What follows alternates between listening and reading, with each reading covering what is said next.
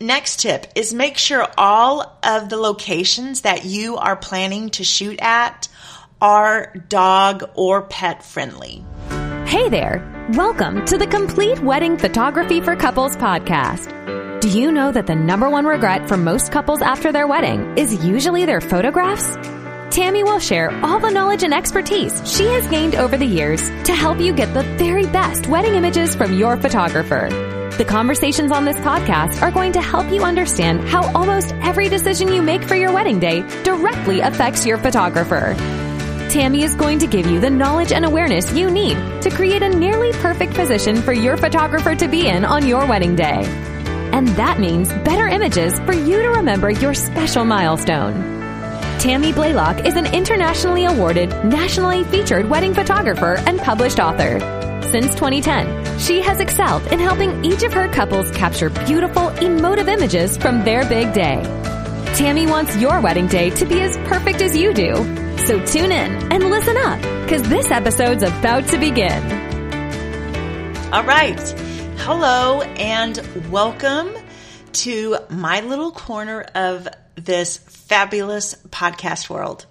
Thank you so much for listening today.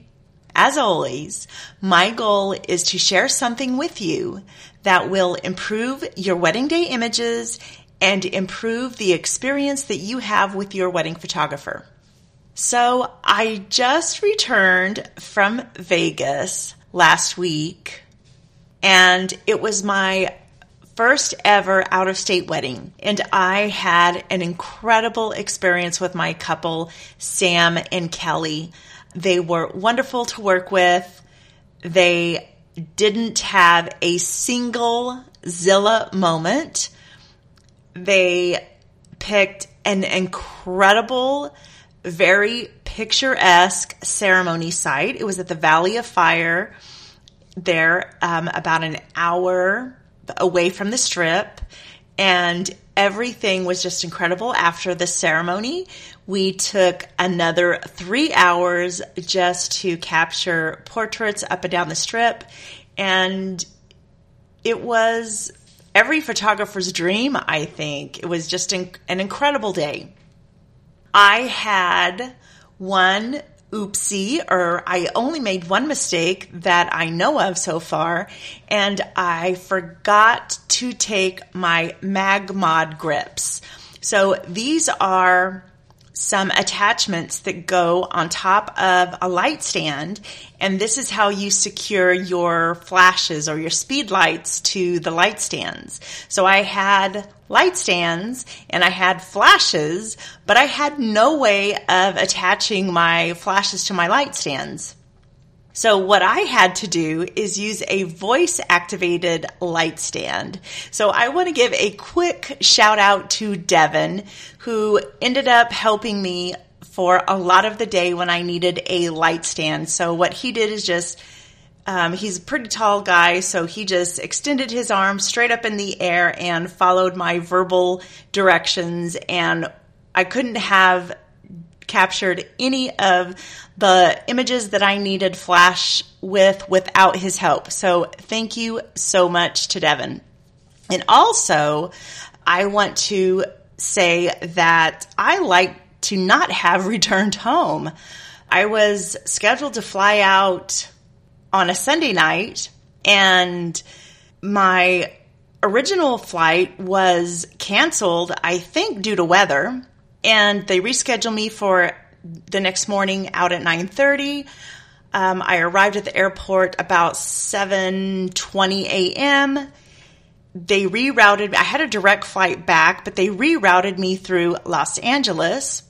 I'm not sure why they flew me so far west before coming back in the direction of texas but whatever. And Every time I got on a plane that morning, I literally sat on the tarmac for about an hour before we would take off.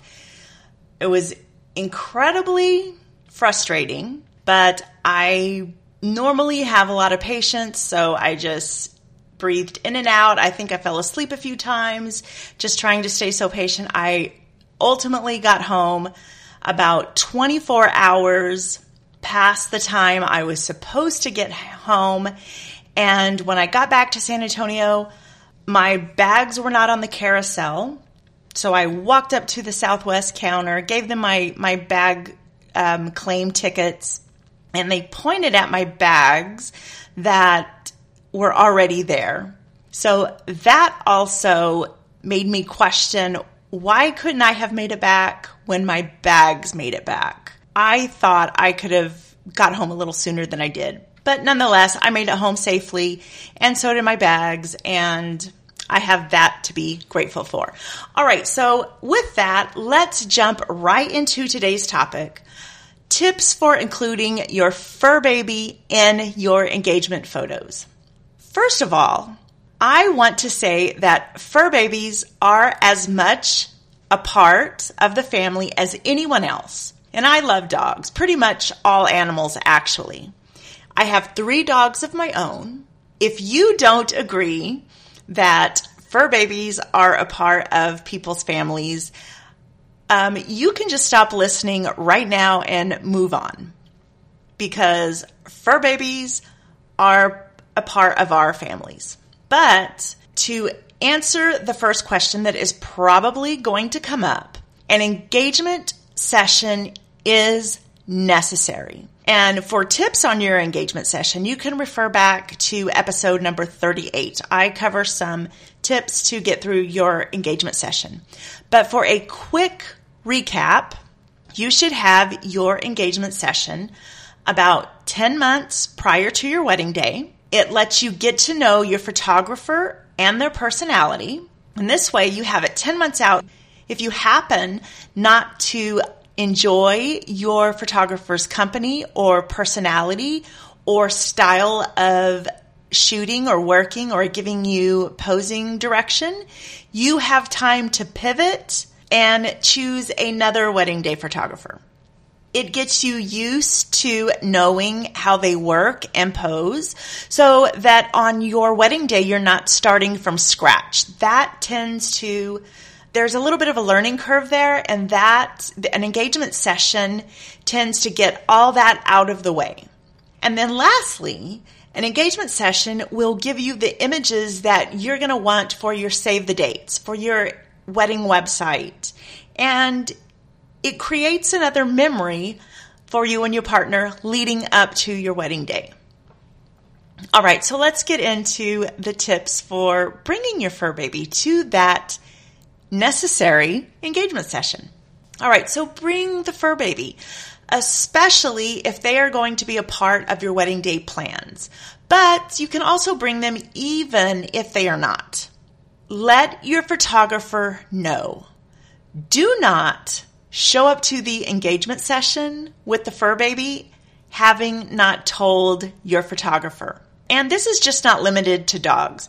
This can also be cats, birds, lizards, snakes, hamsters, ferrets, whatever kind of pet lover you are, you can bring them to the engagement session, but let your photographer know prior. Do not spring this on them and just show up with some sort of animal. horse, it can be a horse, whatever kind of animal lover you are, you can include this in your engagement session photos.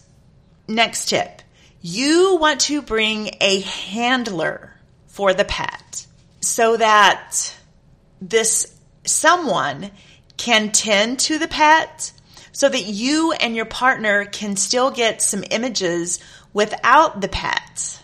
You want to be able to get some shots alone without the animal and with the animal. But when you're not shooting with the animal, your photographer is going to be busy, you're going to be busy, you're going to need someone there to pet sit. Ideally, this should be someone who knows your pet very well. And they can also this this pet sitter can also help the photographer get their attention when they're in the shot with you because your fur baby will look best when they are also looking at the camera with their ears pointed up. Next tip is make sure all of the locations that you are planning to shoot at are dog or pet friendly.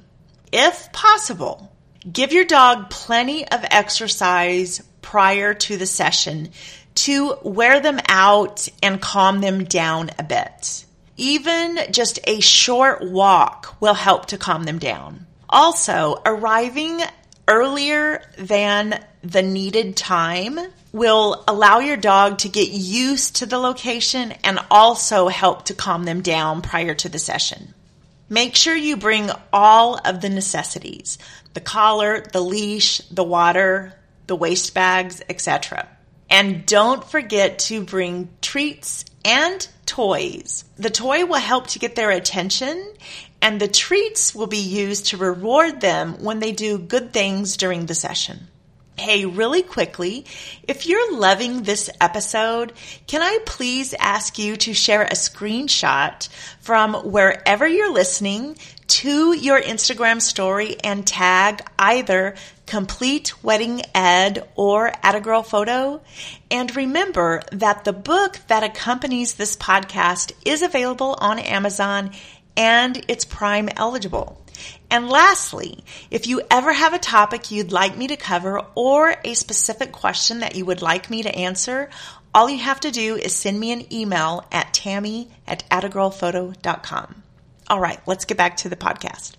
Swap the everyday collar for a collar that's more wedding themed. A few ideas are floral collars, greenery leashes, bandanas, or flower crowns. And you can pick up a she said yes, we said yes, or my humans are getting married sign from Etsy. Or you can make it yourself if you're crafty like that. And be sure to get some images of just your dog. You want to be patient with your dog. Chances are that your photographer is not a pet photographer and doesn't typically work with animals. So don't have unrealistic expectations of your dog and expect them to act like they normally act. So if they're usually high strung, expect them to be high strung and probably a little more so during your engagement session. Don't stress if they're not perfectly behaved during the session this will be an exciting, brand new experience for them. So, obviously, they are going to be more energetic than normal.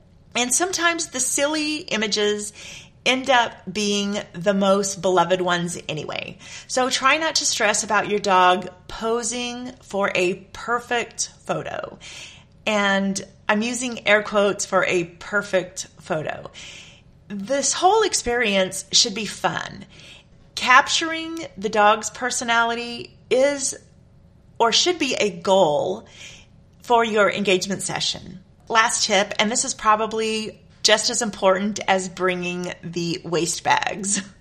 Um, just as you are going to show up all groomed and smelling nice and pretty, make sure your dog is too. If your dog's breed is one that sheds hair, Make sure you spend a good amount of time brushing their coat the night before the shoot because the last thing you want is dog hair all over your freshly pressed outfits. And I promise you, there is not a photographer in the world who wants to Photoshop all that dog hair off of your clothing. And personally speaking, there is no amount of money in the world that you can entice me with to Photoshop a lot of dog hair off of your clothing. So make sure you groom your dog the night before your session very well. All right, guys, the only way that this podcast grows is if you share it. I don't have a corporation or any big businesses that back me. And I don't have any advertising dollars going into growing this podcast. So I need your grassroots help. It's only going to grow if listeners like you help me by sharing on your Instagram stories. If you subscribe and or leave a review, this will also help other couples find me organically. Another way to support the show or buy me a coffee is to hit the support the show link at the bottom of the show notes. I would be grateful for that kind of help too. If you want to know more about the book, the podcast, or my wedding photography, you can visit completeweddinged.com or attagirlphoto.com. All the links to all the things are in the show notes. Thank you so much for listening today. I hope you have a phenomenal day. I will catch you next time. Adios. Thank you for listening to the Complete Wedding Photography for Couples podcast. We hope you enjoyed your time, and we hope that you learned something to make your wedding photographs better and your wedding day less stressful. If you're enjoying the show, please feel free to rate, subscribe, and leave a review wherever you listen to your podcasts so others just like you can set their wedding photographer up for success. Thanks again for tuning in, and we'll catch you again during the next episode.